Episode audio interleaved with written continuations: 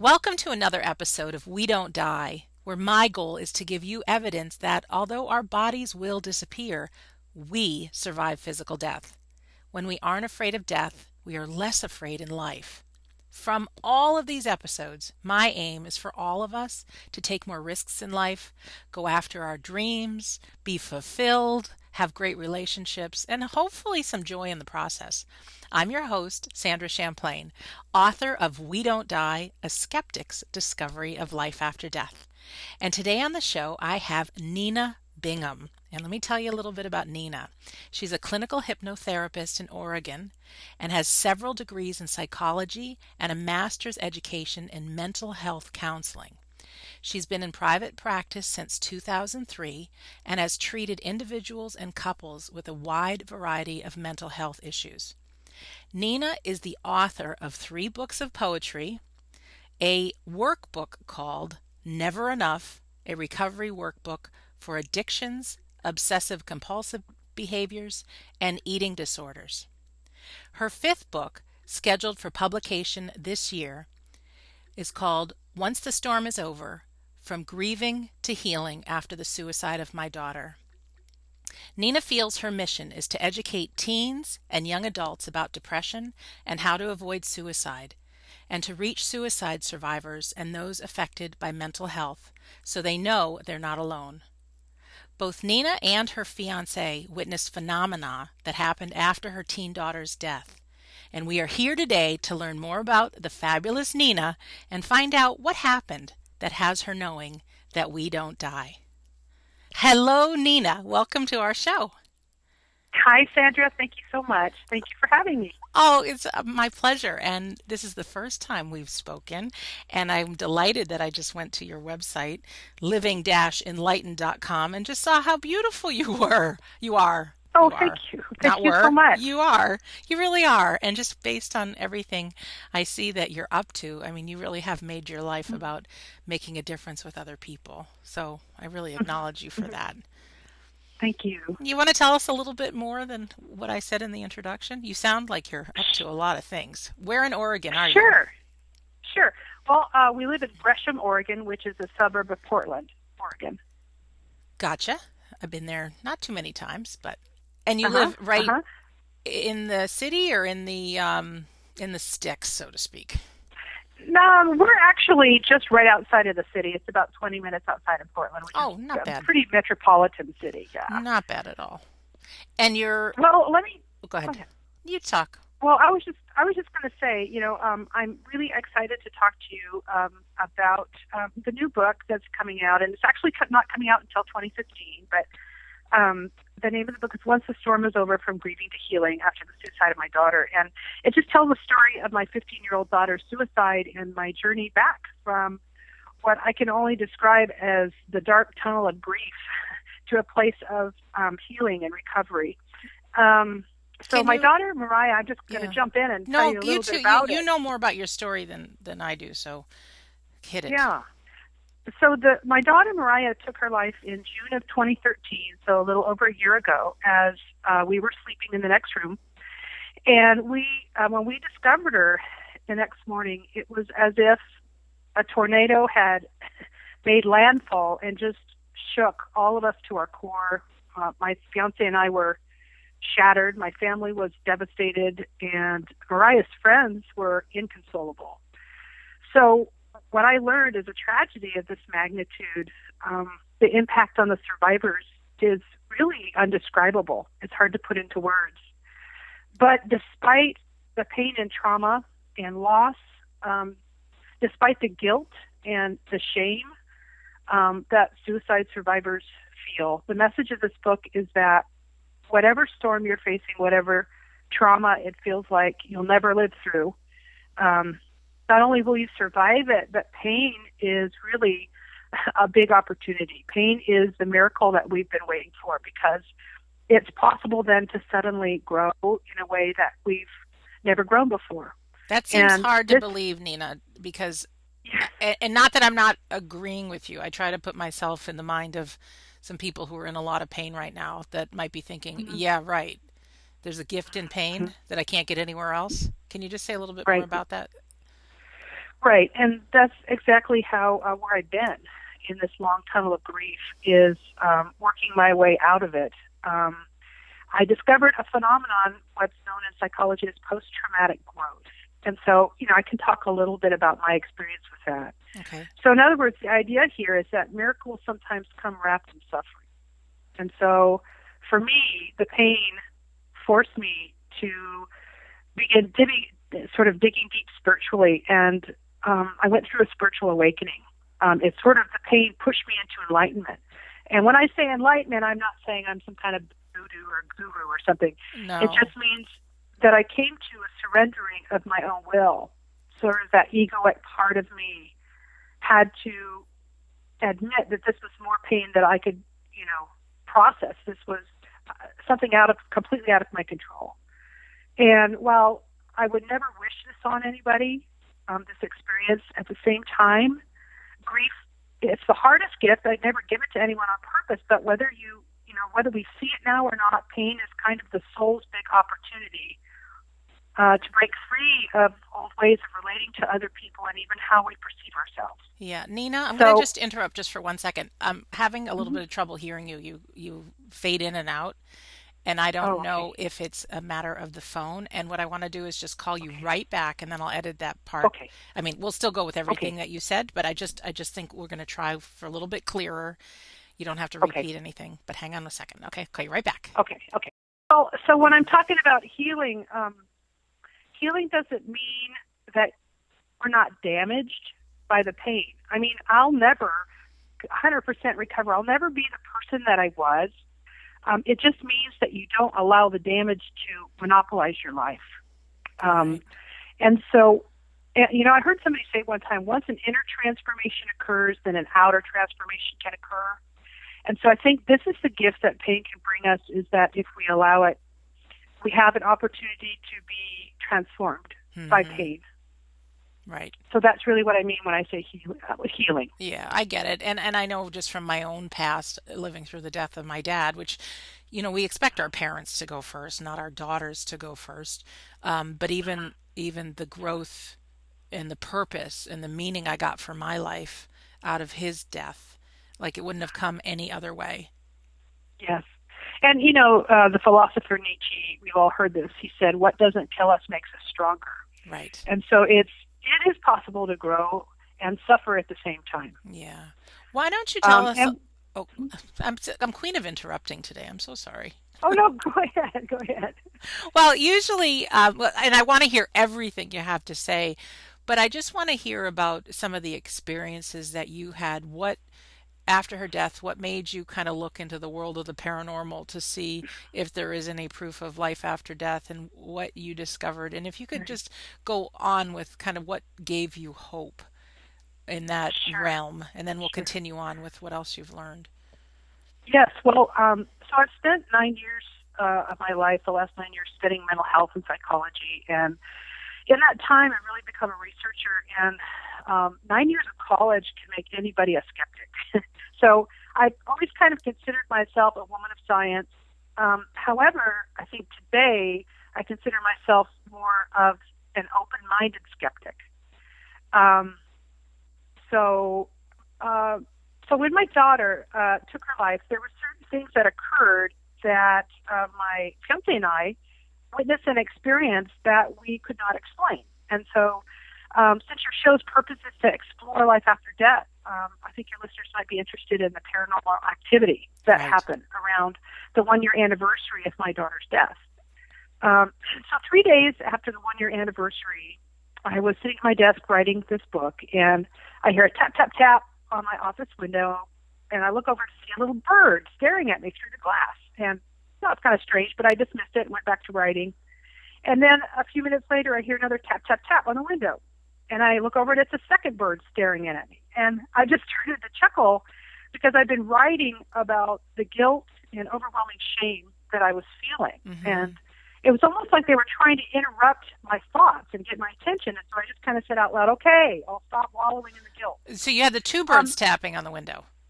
Yeah. That's But, funny. you know, if you're skeptical like I am, then birds, you know, are not going to convince you Right. that that was any kind of after death contact. Um, But then some really unexplainable things began to happen. Um, the first thing was my sister had made a memorial tree at my daughter's memorial that everybody wrote a card uh, to my daughter saying, kind of saying their goodbyes. And that tree sits in our living room, always reminding us of Mariah. Mm-hmm. Um, but the same night that the birds tapped on the window, I woke up between one and three o'clock, somewhere in there. I don't, I don't know why I woke up, and I heard a crash in the living room, and my heart started beating because I thought, oh my goodness, maybe we have an intruder. And the dog started barking like crazy um, because he'd been asleep right next to me. But for some reason I can't explain, I didn't get up and investigate. I just went right back to sleep which was really kind of bizarre. And in the morning, um, I remembered the crash, and I told my fiance I'd heard a crash in the middle of the night. And her eyes got wide, and she said, uh, "Well, Mariah's memorial tree had been knocked over." Hmm. And you've got to understand that this tree weighs about four pounds. It's leaning against a wall. Um, it had never moved in a year that we had it, even when we bumped it. So that was just really peculiar. Um, and then some other things occurred the next day as my fiance and I were talking about, you know, how this tree could have fallen. We were trying to find a logical explanation. And um, how how big was the tree? Mm-hmm. Um, it was about it's about four feet, and it weighs about four pounds, and it, it has a nice you know base to it. And it was actually against a wall, kind of in the corner, sandwiched between a piece of furniture and the wall. And in the year we had it there, it had never moved. Okay. So then, it, okay, yeah. over. Okay. Yeah, yeah. So the next day, as we were talking about, you know, trying to find a logical explanation to all this, we're talking, and the living room TV turned on all by itself, and the controllers are sitting there right between us, and then the volume turned up as we're talking. And then I, I was just like, wow, this is kind of blowing my mind. And we're just staring at each other. And then um, I said, well, I need to just take a breather. It kind of freaked me out. So I actually uh, went to my desk just to kind of you know, get away from the craziness. And I said, kind of in my head, you know, maybe as a prayer or something, I just said, you know, if this is Mariah trying to somehow contact me or get my attention, then let the TV turn off. Just, you know, let it turn off on its own. Um, and when I walked back in about a half hour later to talk to my fiance, she said the TV turned off all on, on its own. That's so, wild. This was wild. Yeah, it started to get wild. Okay, so we're thinking, okay, you know, what's going on here? It wasn't until the next night when I was really convinced that we were having an after death visitation. Um, we were sound asleep, and again, around 1 to 2 o'clock, which I'm now kind of considering, I don't know, the spiritual zone somehow, I woke uh-huh. up um, because there was a really loud, disembodied knocking on my bedroom closet door. It was like somebody was knocking on the door loud enough to wake me up. And I laid in bed frozen with my heart beating out of my chest. And as I looked into the kitchen, um, I could see into the kitchen. The lights in the kitchen went on and off, on and off, on and off about six times. Absolutely nobody in the kitchen or my closet. Wow. And so for me, when that happened, um, I was a believer in life after death contact. Um, yeah, it just doesn't happen yeah. that the tree gets knocked over, that the lights are going uh, on and off, and there's knocking. Um, mm-hmm. The birds, you go 50 50 that birds are tapping, but who knows? You just, I mean, who knows? Um, but asking the, her to turn off the TV and it goes off and and yeah. lights flicking on and off. I mean, it just seems like a lot of right. stuff in a concentrated amount of time. Exactly. And, and you know, you might be thinking maybe this lady's just hysterical with grief or it's exaggerating, but uh, my fiance witnessed most of the paranormal activity, um, and you know she could verify it was real. So these are just I, these aren't all of them. I mean, these are just some of the visitations that we've encountered. There's there's much more in the book. Yeah, I mean, we are all energy, and as much as our, I think we all have a skeptic mind first and foremost, and we find things you know we're trying to find an explanation or we're trying to say well that's just a coincidence and and things like that but when we really look to how we're all made up i mean we are all just bits of vibrating energy and whether it's sound yeah. waves or light waves or motion it's all energy and it and this is mm-hmm. scientific stuff this isn't woo woo stuff and what mm-hmm. there's mm-hmm. so many people nina that have had kind of mm-hmm. freaky experiences with lights and sound and radio waves and mm-hmm. stuff and Yes. Um, yes. And and so why can't invisible energy impact you know physical energy and turn on and off a light switch or, or, or make do something like that you know Yes. Yeah. And I and I don't believe that our loved ones make contact just to alarm us or, you know, just to contact us because they miss us or something. I really feel that for me my daughter was trying to get me a message and and to get my attention kind of like the birds. okay And I, I feel the message was that um, she wanted me to forgive myself. Hmm. And the day I forgave myself was the day that I was released from a lot of self imposed guilt and shame. And I also believe on that day that my daughter's spirit was released and she was free to move on. And I, I believe that, you know, her and I had unfinished business and that she stayed around or at least came back to visit until I could let go of the blame that I'd taken on. And in my research on after death visitation, it's really common actually for suicide survivors to experience after death contacts. Um, and I believe it's because oftentimes there's uh, unfinished business that the departed soul has to take care of. say say what you mean about that departed soul has Well- to take care of unfinished business. Yeah, business. well, especially yes, especially if they've left in, in such a way where they've left the family, um, where it's impacted the family in a negative way. I mean, Mhm. suicide has such a huge impact, not just on the immediate family, but on on friends and friends of friends.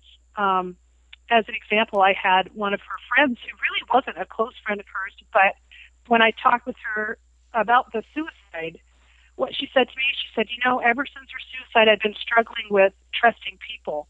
And I said, Well, why is that? And she said, Because I really thought I knew her.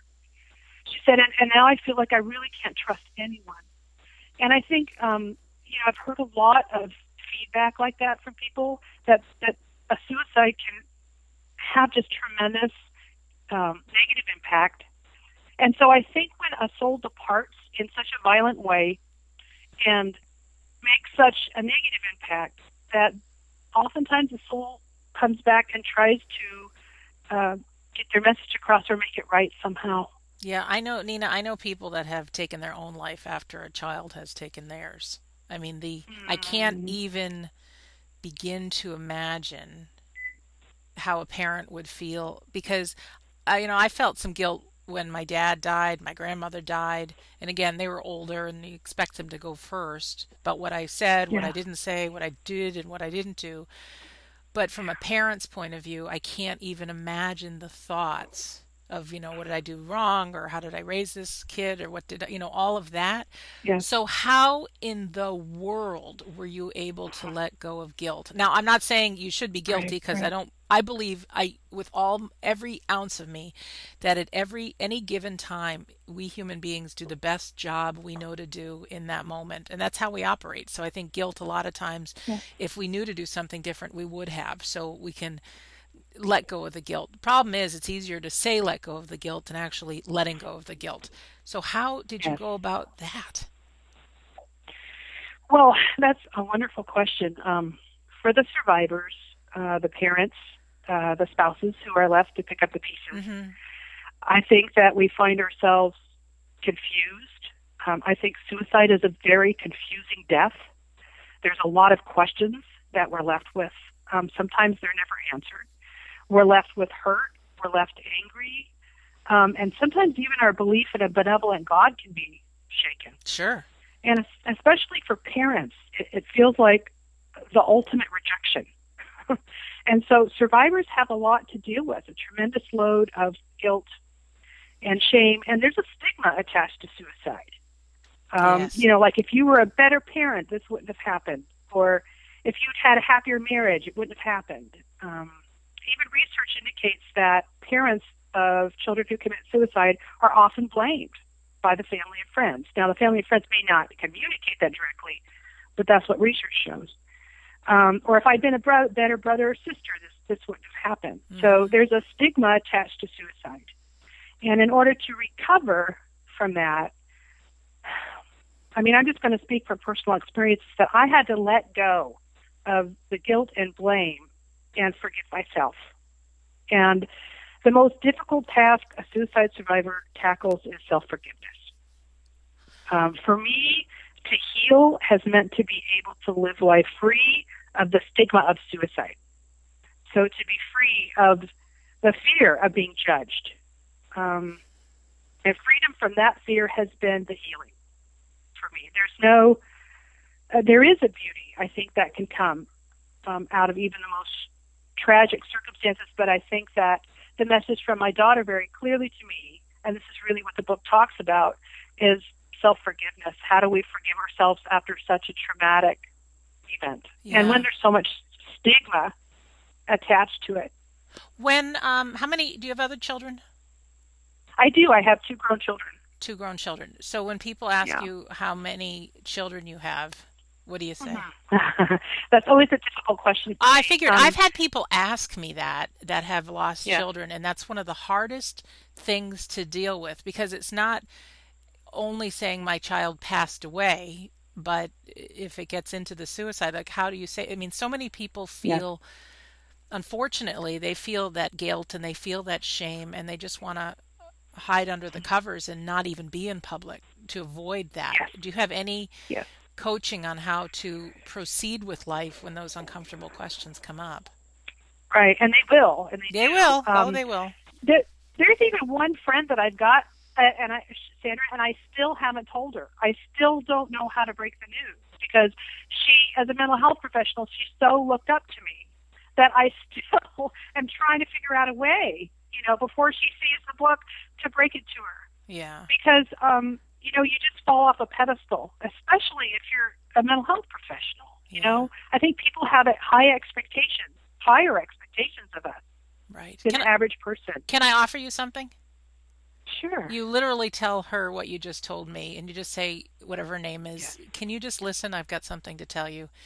Yes, yes, and I don't know how to say this, and I, you've always looked up to me, and this is something very hard to say because this is what I'm thinking you're thinking, but yeah, yeah, um, exactly. You know, I, is it okay if I'm honest with you about something that happened in my life? And of course, Nina, I I believe everybody loves you because you're just that type of person, and that that oh, person will say, yeah, because I mean we any one of us always wants to look good and be our best and look like we have our act together. But I guarantee you that even by you doing that, will leave her the opportunity that I mean, she might think so highly of you that she's ne- not confided in you, or there might be some bond that comes out of it.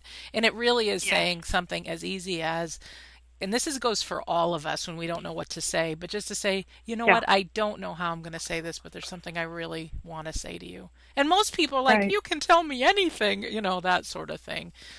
Right, so right. Maybe that helps. That's wonderful advice, and you're just yeah, that's wonderful advice because you're just saying be real, be honest, and I guess that's the advice I have. That's the conclusion I've come to. Yeah. Is that I, I'm a more real, honest person today. Um, than I was before. I, I kind of think of my life as um, before death and after death. You know, it's sort of these two people now that I kind of look at as me. And, and I think the other person um, before her death wasn't as willing to be as honest um, and forthright with people. And today I've sort of found um, empowerment in that honesty. So when somebody asks me, you know, how many kids you have, I mean, that's a very difficult question I mean, I have three kids, right? One's just on the other side. Right. So um, that's how I answer it. I'll say I have two grown kids and I had a child that passed. Right. You know? And uh, that's that's you just have to be honest, like you said. Yeah, and that stigma of suicide, uh, you know, I don't, you know, there's mixed ways people view it. Some people are like, they took the easy way out. Um, like, you mm-hmm. know, th- they go that like there's something wrong with suicide, okay? And, you know, I sit back and unless you're in somebody's shoes, I mean, I've been in a ton of pain myself. I haven't crossed that line that I've thought about suicide really, but to mm-hmm. have compassion and go, oh my gosh, I mean, to be at that level of pain where that's the only option. Mm-hmm.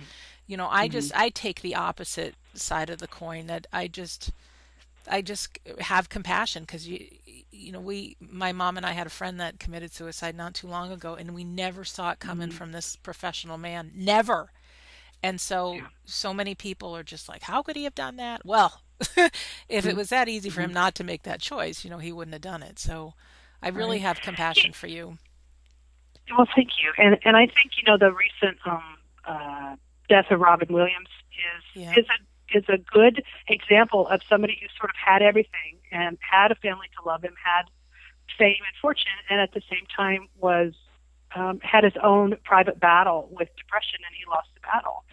So this suicide is an incredibly prevalent problem in America. I, I've been online recently, Sandra, talking with teens and young adults who um, are depressed, and it's just blowing my mind how suicide to some of these young people is like um, sort of a glorified way out. I mean, for them, it's it's a viable option, and that's how they talk about it. It's like, well, I might, you know, tomorrow I might not go to school and just commit suicide.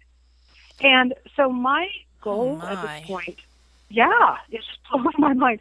So my goal, as I'm talking with these kids online, is not only to educate them, you know, um, in in like what's going to happen perhaps on the other side because there is research that talks about, you know, folks who have committed suicide, what happens to them when they cross over. So to kind of give them that research information, but also to give them information about how it impacts the people who are left behind. And, and I think for young adults and teens that are depressed and considering suicide, this is something that they really think through. Right. Um, a lot of times these decisions are made last minute and they're impulse decisions.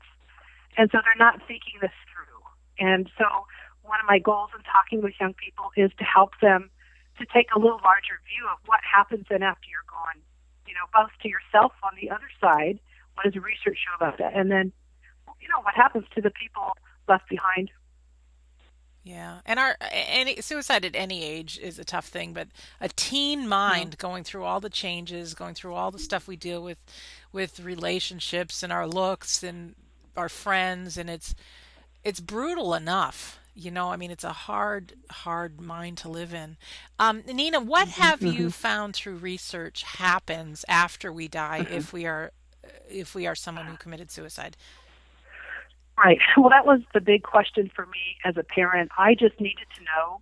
I needed to be have some information, and so I began my own digging, my own research, and what the conclusion I've come to um, after about a year of research is that people who commit suicide um, and cross over oftentimes aren't able to leave the despair and the pain they were in behind. Unfortunately, they take it with them. Um, and so they can't escape it. It goes with them. And not only does it go with them, but then they've compounded the problem because then they've, you know, created this karma in other people's lives. And so what research indicates is not only do they um, take the pain that they were in, the emotional pain, the psychological pain, onto the other side with them, but then they have the karma, the compounded karma of um, those left behind and and so there's never been a case of someone who um, tried to commit suicide and was pronounced dead and came back whoever said this is something you should do. This is a great way to go. I mean every single in every single case they've warned against it. And they said this is not something you should do. You cannot escape your pain.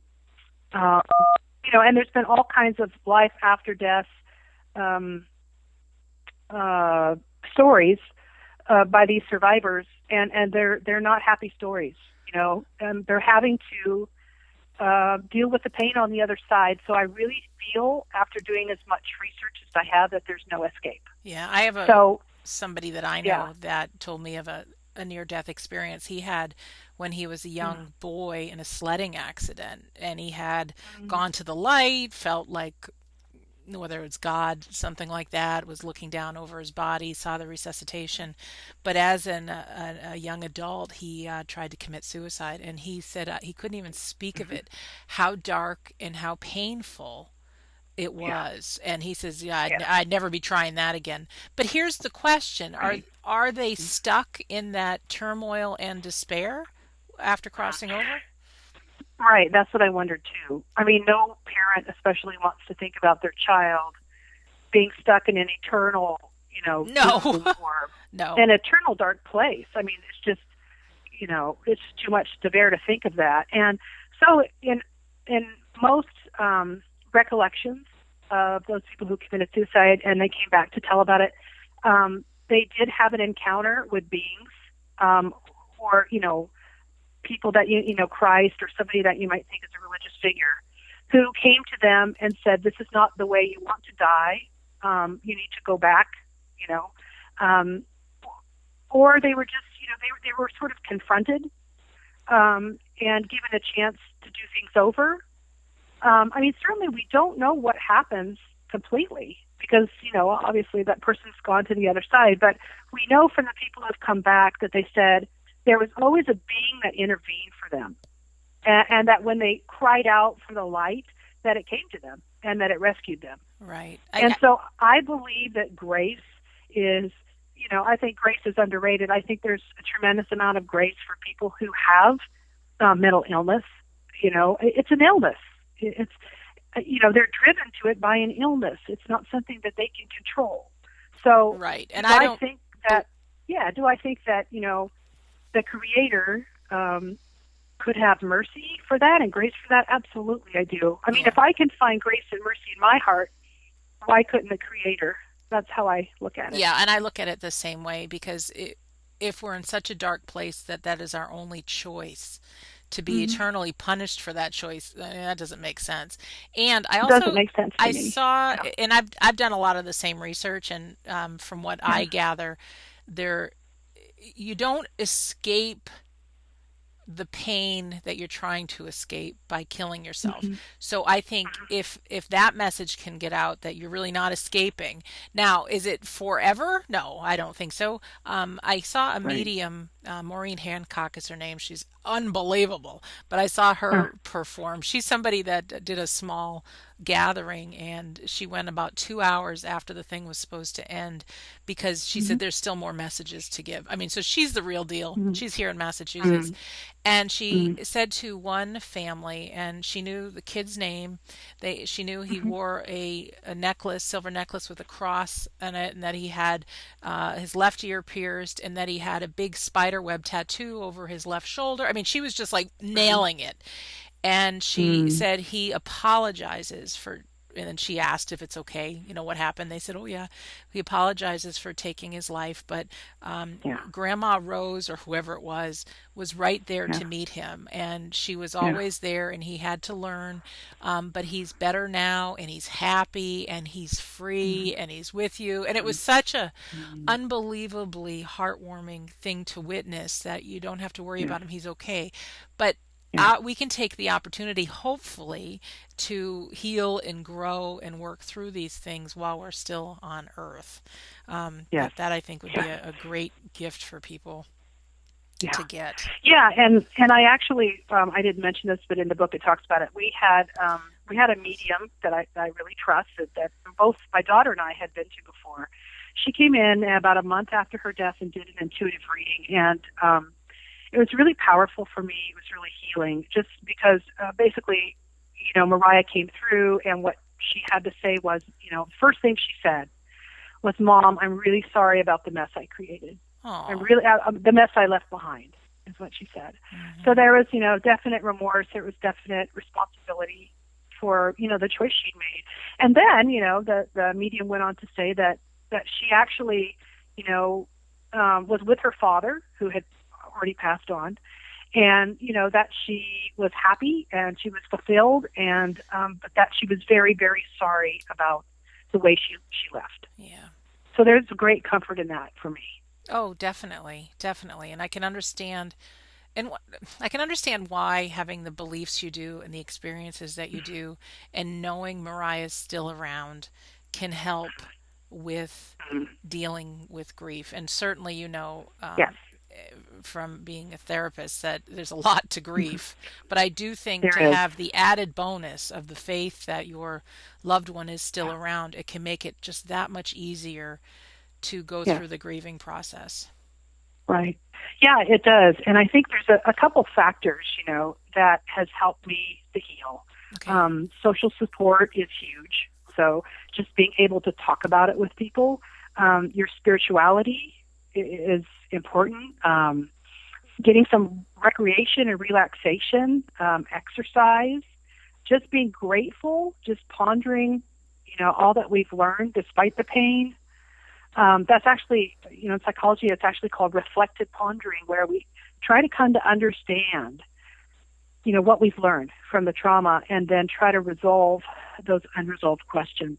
Um, and then, you know, like we've been talking, seeing the pain as an opportunity for new possibilities and a renewed appreciation of life. Um, and for me, especially narrating my story and writing this book and my feelings, just externalizing the pain rather than suppressing it has been the most um, healing factor for me.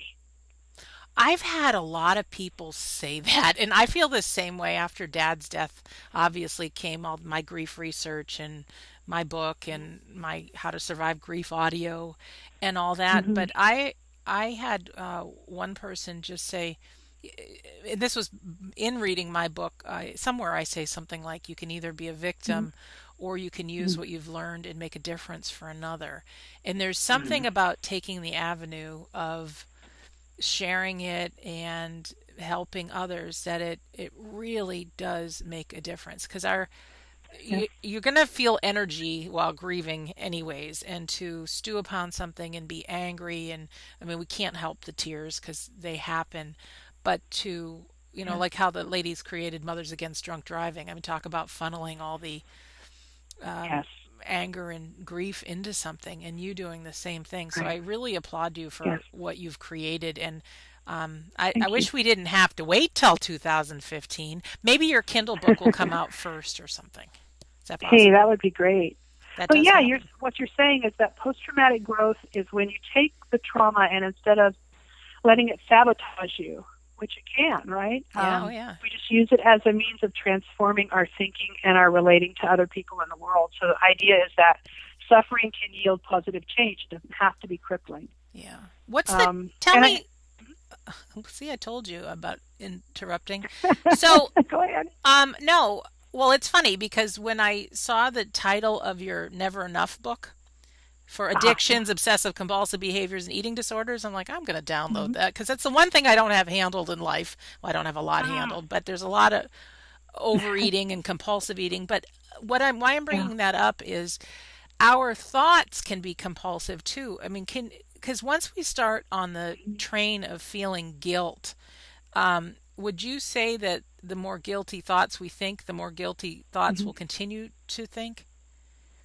Yeah, absolutely. And um, you know, sort of um, whatever we focus on grows, right? Right. So if we're focused on the negative, we're going to continue to get more negative thoughts. That's just the way our mind works. So, um, as somebody who may be grieving right now um, mm-hmm. from what whatever kind of loss, and the more you're thinking sad thoughts, and the angry that you mm-hmm. get, and the more you're yeah. inside your house eating only ice cream or you know yes. I, I, tell you what i didn't want to talk to anybody as much as it made a difference to be social it was like you know screw the world i want to be alone but the more of that yes. that i did the more that i wanted to do and i yeah. know that's just a regular thing but what can we do to break that cycle a little bit nina right well that's a great question so um, i think externalizing the grief um, the more we keep it close to our chest um, I think the less, uh,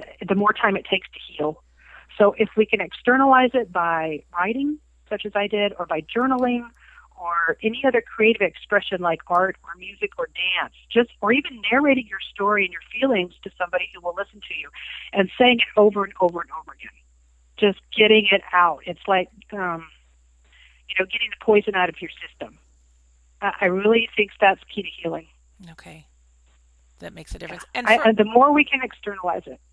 For our listener too today, I want to give anybody who's grieving that might want to take me up on this. Um, myself and a woman mm-hmm. named Angie Cartwright, who's actually the founder of National Grief Awareness Day, um, we mm-hmm. created a website called We Care griefsupport.com and it's a paid uh-huh. membership site um, and in it there's all kinds of things, and you've mentioned some of them, some of the things we can do to move through pain. But if there's a listener here right now who mm-hmm. wants to be mm-hmm. in it, I will give it to you for free. Just um, oh, and oh, and I'm saying that yeah, it's it's not about the money. It's about there really are some good tools uh, to just help move you through. So it's not a sales pitch by any means. This truly is a, is a gift. But if you go to we don't die radio.com, mm-hmm. there's a button there that says contact Sandra and just send me an, an email. Um, and I'm I'll write you back with I need your first name though. That's the only thing and your email address and I'd be okay. happy to put you in that okay. group. Wow. So that's fabulous. for any Thank of our you. listeners just to support you because it is unbelievably hard and um, to yeah. be part of yeah. a group and to have coaching or a counselor or some kind of support yeah. makes such a difference so yeah and while we're on that topic i just kind of want to give out because i know some of the listeners um, today are teens and young adults because i've invited them to listen aren't you wonderful um, the national well, I'm trying. Yeah, um, the National Suicide Prevention Lifeline is something that they can call. It's free, and it's actually someone who cares. It's 800 273 TALK or 8255. Um, and the, the uh, this is the American Foundation for Suicide Prevention. They have information on um, also risk factors and warning signs and ways to cope with suicide loss. So if you're interested in kind of learning some um, skills and increasing your skills in this area, you can go to www.afsp.org.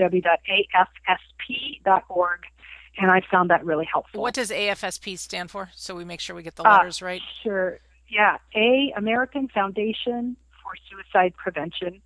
A afsp.org. afsp.org. And I'm on that yeah. we don't die radio.com, Nina. I'm going to put your picture, a little bio of you, and I'm also going to put your website and also the um, phone number you just gave and that website as well. So for any of our Thank listeners, you very much. Oh, you're Thank welcome. You. Uh, yeah. I mean, what you're doing is so valuable because the problem, one of the problems I found when I was dealing with grief is I didn't know what the heck was happening to me. I've always been happy-go-lucky mm-hmm. Sandra. You know, I've got my good days and my da- bad days, mm-hmm. but I hit a point of no return just so dark and so depressed and mm-hmm. um, mm-hmm. i really thought something was wrong with me and mm-hmm. when i started doing the research as to what happens in a grieving mind and a depressed mind and all these mm-hmm. things and it's like oh my god that's me that's me that's me that's me that's me i have that too yeah. i have that too and for some reason that's yeah. when we can realize that it's not our fault and for whatever yeah. reason whether you call it an illness or we have a change in the brain chemistry or whatever the heck causes it, it's not our fault. But there are things we can do to make mm-hmm. it better. And um, it sounds like you're a proponent mm-hmm. also of making those changes and getting the support you need while we're here on planet Earth. Yeah, I think one of the things I would do differently, like if I had to go back and do it over this journey, is mm-hmm. that I would get a lot more support.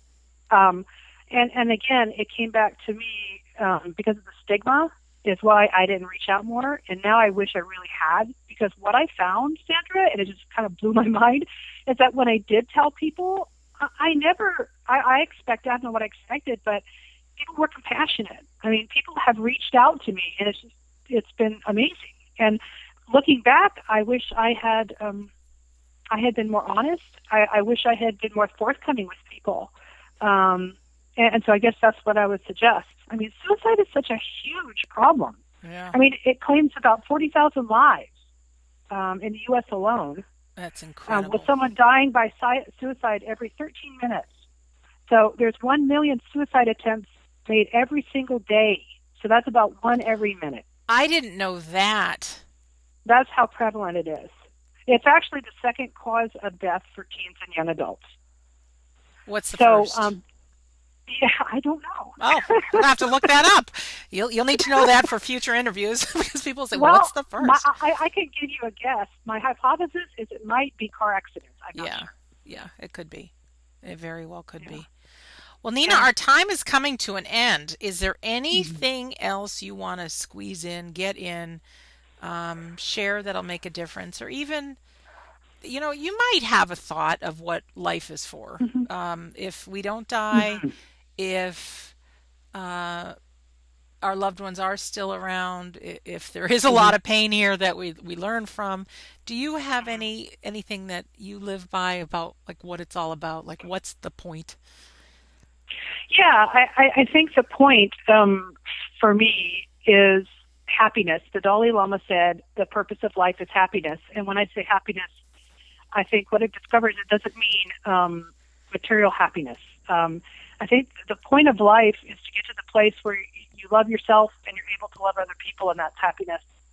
So, um, and and a lot, you know, when we're in pain like this, I think the thing that really um, shifts us out of the pain is starting to reach out, as I've said. So I just want to encourage listeners, you know, if they've been touched by suicide, um, to reach out, just to be honest and forthright with people. And I think what they're going to find is surprising. They're going to find people reaching back. Well, the thing is, what I've realized first of all, it feels so good to give. Anytime, and I mm-hmm. think we all know this, anytime we have an opportunity to make somebody's day brighter, it feels mm-hmm. good. And so we're under the illusion that we're going to be brought, bothering somebody with our problems. And the thing is, is that people do like to give, and it, it actually makes them feel better. So you'd be doing mm-hmm. somebody a disservice by not including them. Um, but you know, yes. I tell you, whether it's Robin Williams or me or you or anything, anybody, we all want to look good. We want to look the best we can. We mm-hmm. we don't want mm-hmm. people to know about our um, the dark things that are yeah. going on inside of us. But you know, we all have right. them, and that's what makes us mm-hmm. human. Yeah, really does. Yeah, the one thing that binds us together is suffering.